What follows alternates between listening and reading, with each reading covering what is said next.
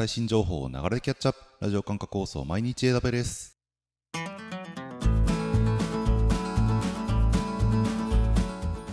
おはようございます。サーバックスの加藤です。12月の14日、今日も最新のアップデートを皆様にお届けしていきます。電車に乗りながら、ご飯を食べながら、ちょっとしたながら時間で気軽にキャッチアップしていきましょう。放送のフィードバックは YouTube のコメント欄または Twitter のハッシュタグサバワにて投稿お願いします。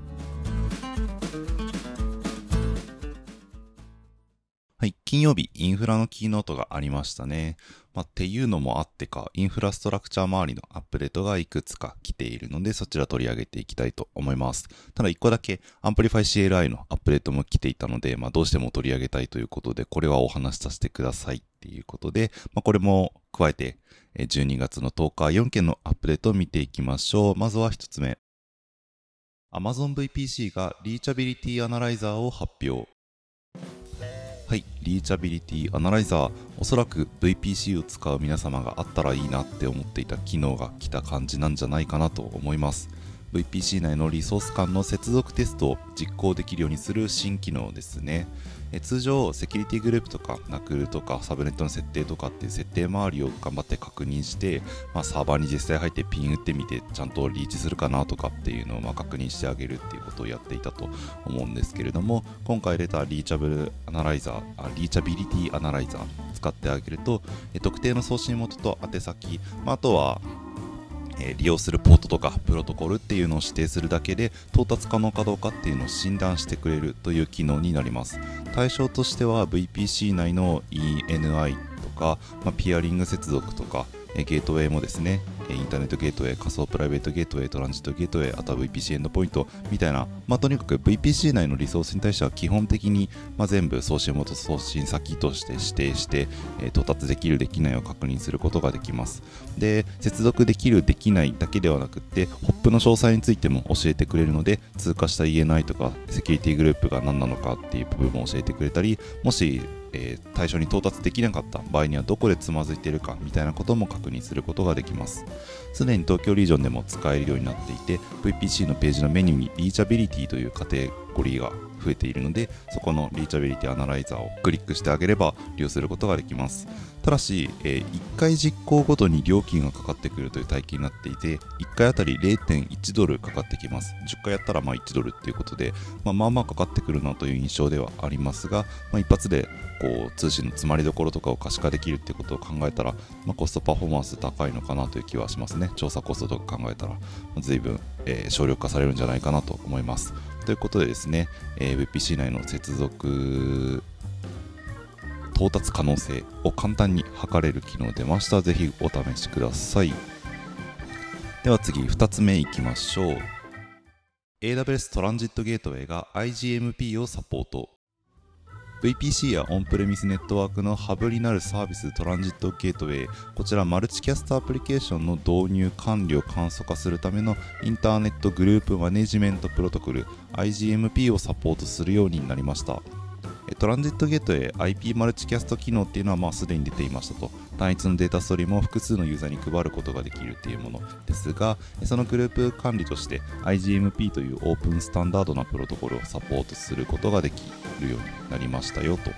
今までは性的に設定を書き込んであげる必要があったんですが、まあ、動的にグループに、えー、グループにユーザーの追加削除っていうのがなされるようになるってことですでに有効化することが可能です。まあ、トランジットゲートへの機能として提供されるので、まあ、ネコンとか CLI から対象のトランジットゲートに有効化設定を入れてあげてください。ただし、対応リージョンがまだバージニア北部、オレゴン、北カリフォルニア、アイルランドと限定的なので、えー、東京で使いたいという場合には追加の地域も間もなく出てくるっていう話書いてありました。もう少し待ってあげる必要があります。では次、3つ目いきましょ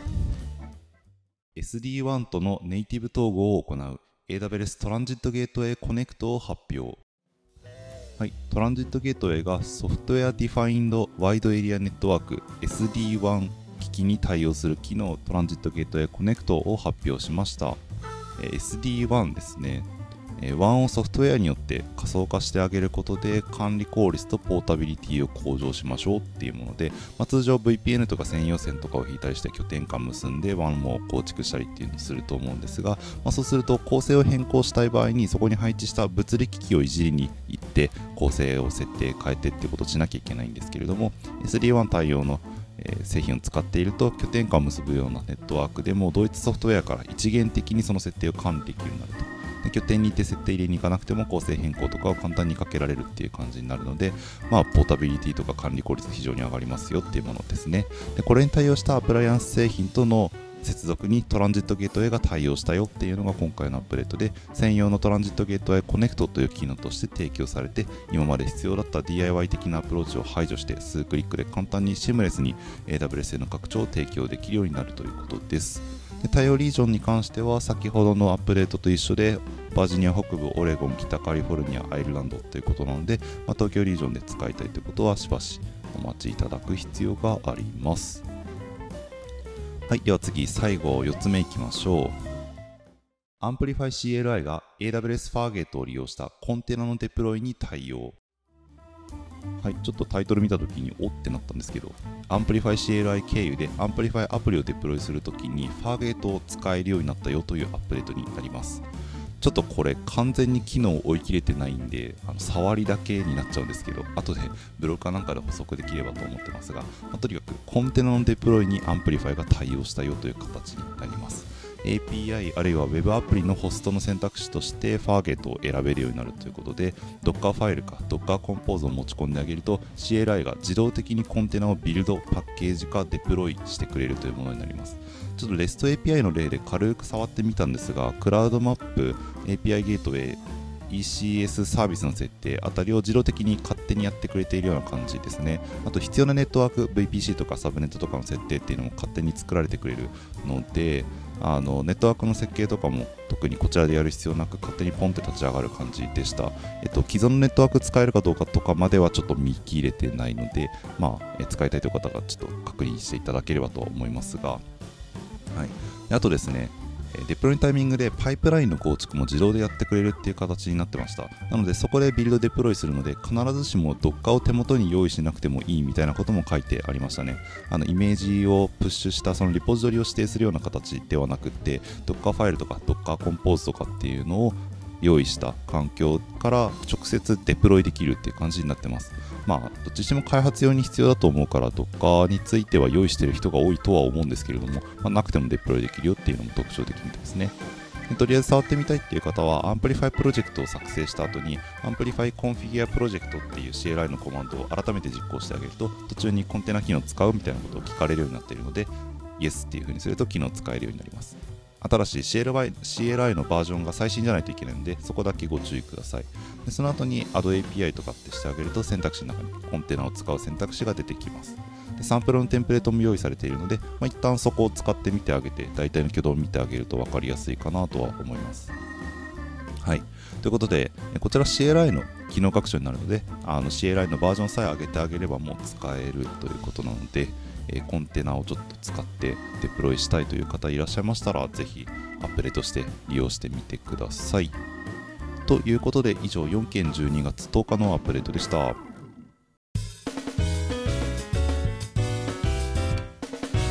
インフラのキーノート、アップデートの話というよりは、インフラの知識の改めての確認だったりとか、まあ、より細かな詳細な話みたいなのが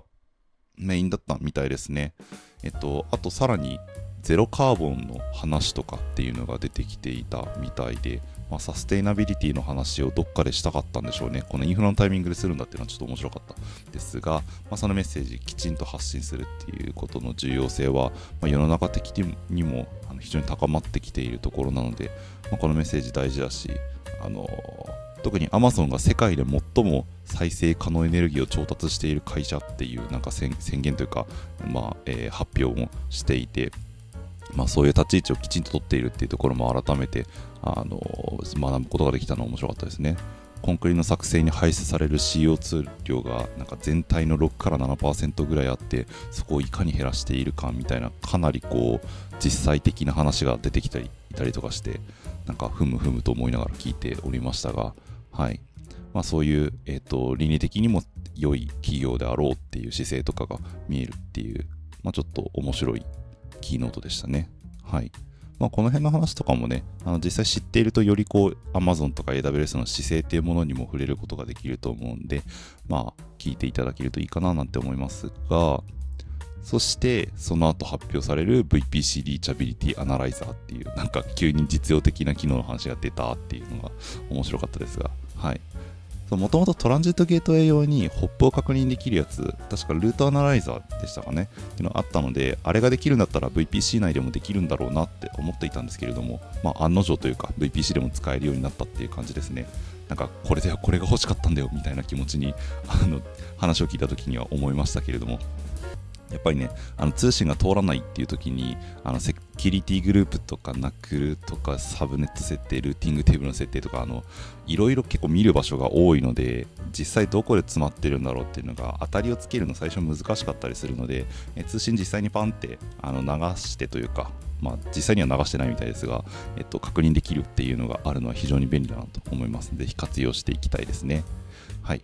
そして最後の Amplify CLI のコンテナ対応ということで、まあ、ちょっと全然インフラ関係ないんですけど、出てたんで取り上げちゃいました。アンプリファイなんでね、仕方ないということで、えコンテナ周り、いろんなものを勝手に作ってくれる系のツールが多いイメージなんですけれど、今回出た Amplify のコンテナ対応もまあいろいろやってくれるなっていう印象でしたね。ちょっと、あのー、なんだ、含まれるものが多い分、いまいち挙動をちゃんと理解しきれてない感じが強いので、もうちょっと掘りたいなっていう感じがします。ま、サンプルだと API をデプロイするとか単一のコンテナのデプロイしかまだちょっと触ってないので Web アプリのホストとかまた Docker コンポーズ対応っていうのがあったので複数のコンテナ立ち上げるっていう時どうなるのかみたいなのはちゃんと見たいですねあとパイプラインが構築されるっていうことなのでそのあたりの設定とかも見たいしクラウドマップどうなってるかとかも見ておきたいしとか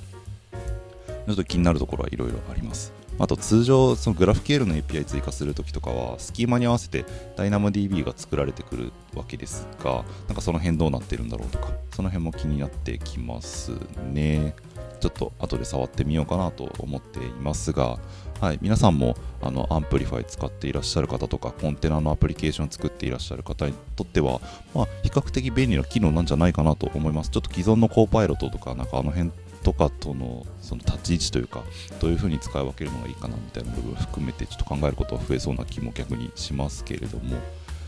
まあまあまああの便利な機能であることは間違いないと思いますのでぜひ皆さんの方でも検証してみていただけるといいかななんて思います。ということで今日の放送は以上にしようかなと思います。